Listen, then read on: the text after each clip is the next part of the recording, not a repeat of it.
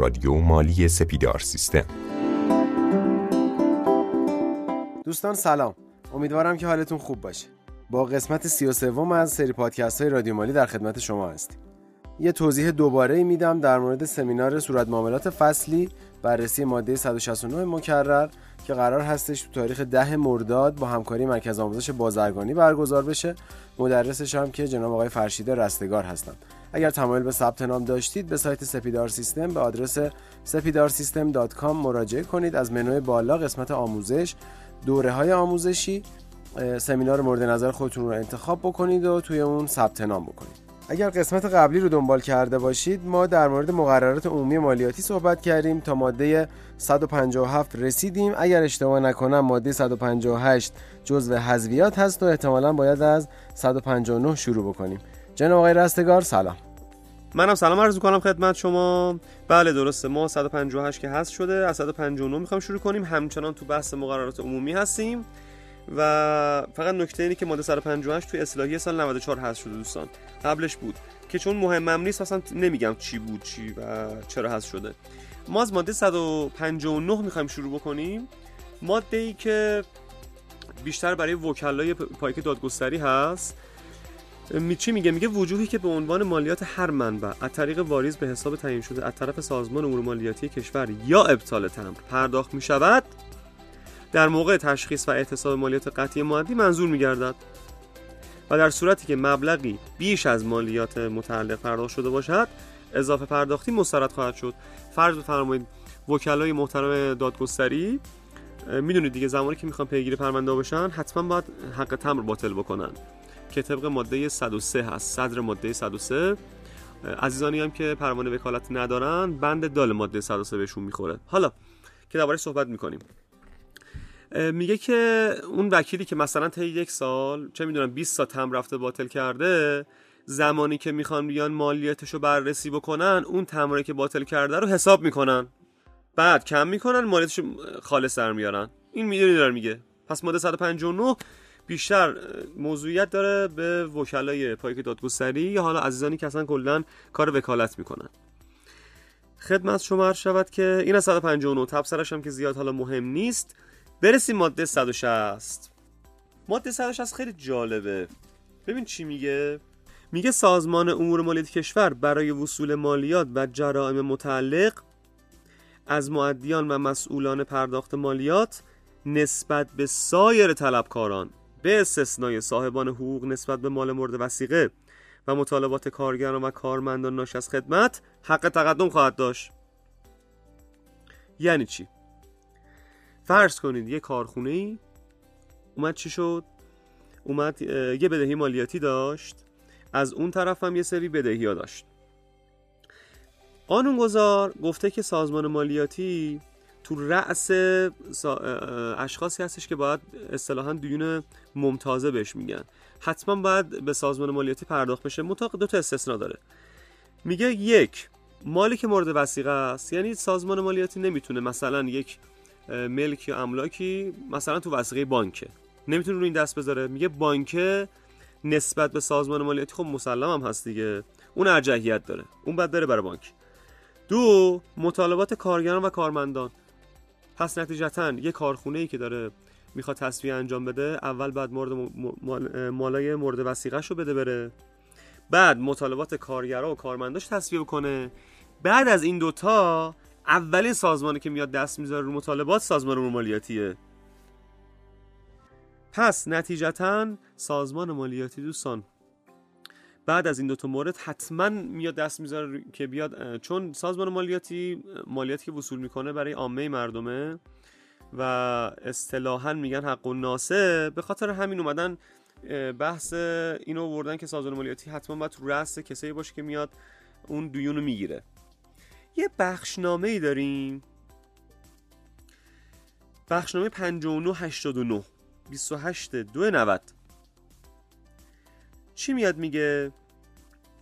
میگه به قرار اطلاع برخی از واحدهای مالیاتی در خصوص نقل و انتقال املاکی که در وسیقه بانک ها و اشخاص حقوقی, دولت حقوقی دولتی بوده و در اجرای ماده 34 قانون ثبت تملیک می شود را رعایت ننموده. میگه بعضی از حوزه های مالیاتی اصلا رعایت نمی‌کنن که میگه مثلا این ماله در وسیقه بانک هست نیست اونم توقیف می‌کنن.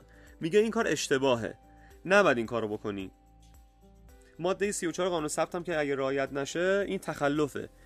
میگه حوزه این خطاب به حوزه مالیاتیه. میگه اگر مالی در وسیقه دولت بود در وسیقه بانکا بود میگه تو حق نداری رو دست بذاری.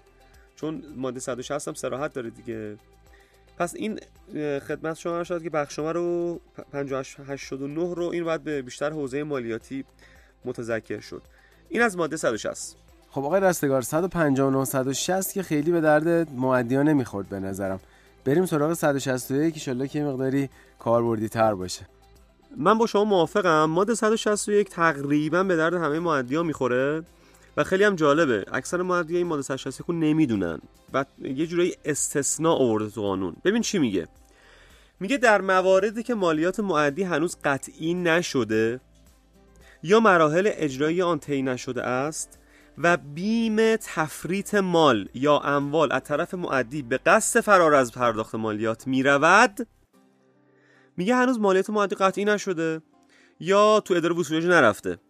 و اداره مالیاتی احساس می‌کنه که معدی داره اموالشو به نام این اون می‌کنه که از مالیات در بره. بعد ادامه. اداره امور مالیاتی باید با ارائه دلایل کافی از هیئت حل اختلاف مالیاتی قرار تأمین مالیات را بخواهد. میگه اگر حوزه مالیاتی شک کرد بو برد یا حالا به هر طریقی بهش آمار رسید یه نامه می‌زنه به کجا هیئت حل اختلاف. هیئت حل اختلاف اصطلاحا یه قرار تأمین مالیات. این قرار تأمین دوستان یک واژه حقوقی هستش که ما تو مالیات هم داریم. یعنی اصطلاحا حوزه مالیاتی به نامه هیئت می‌زنه هیئت هیئت محترم. این معدی به این دلایل ما احساس می‌کنیم یا بهمون گزارش رسیده که می‌خواد از پرداخت مالیات در بره؟ به خاطر همین مثلا داره مال و اموالش رو این برانور میفرسته این برانور بین اسم این اون می‌کنه. ادامه. و در صورتی که هیئت صدور قرار را لازم تشخیص دهد ضمن تعیین مبلغ قرار مقتضی صادر خواهد کرد. میگه هیئت اگه قانع شد میگه بله قرار تمام مالیات صادر می‌کنه. ادامه اداره امور مالیاتی مکلف است معادل همان مبلغ همون مبلغی که هیئت تعیین کرده. از اموال و وجوه معدی که نزد وی یا اشخاص سالس باشد تامین نماید. خیلی جالب بود نه؟ هیئت گفتش که بله تا انقدر بری تامین کنید. حوزه مالیاتی می‌تونه حتی اگه مالیاتم قطعی نشده بره اون خونه رو اون مغازه رو اون هر چی که اموال منقول و غیر منقول معدی داره رو تا اندازه‌ای که هیئت تعیین کرده رو اصطلاحا بلوکه کنه. ادامه در این صورت معدی و اشخاص سالس پس از ابلاغ اختار کتبی اداره امور مالیاتی حق نخواهند داشت. اموال مورد تأمین را از تصرف خود خارج کنند. دیگه حق ندارن نقل و انتقال بده. اصطلاحا بلوکه میشه. مگر اینکه معادل مبلغ مورد مطالبه تأمین دهند؟ مگر اینکه معادل اون مبلغی که مشخص شده بیاد یه وسیقه ای بذاره؟ پولی بذاره زمانده بانکی بذاره؟ و در صورت تخلف یعنی اگه معدی تخلف بکنه علاوه بر پرداخت مالی پرداخت مطالبات مذکور مشمول مجازات حبس تعذیری درجه 6 نیز خواهند بود. اگه معدی تخلف بکنه انجام نده میگه علاوه بر اون که مالیات رو باید بده مجازات کیفری هم خواهد شد. من توضیح بدم. بحث تعذیری ما توی کلا قانون مجازات اسلامی ما یه حدی داریم یه تعذیری داریم. حدی اونی که اسلام مشخص کرده. فرض فرمایید یه نفر مشروبات الکلی مصرف می‌کنه تو اسلام براش مشخص شده بین میگن حدی.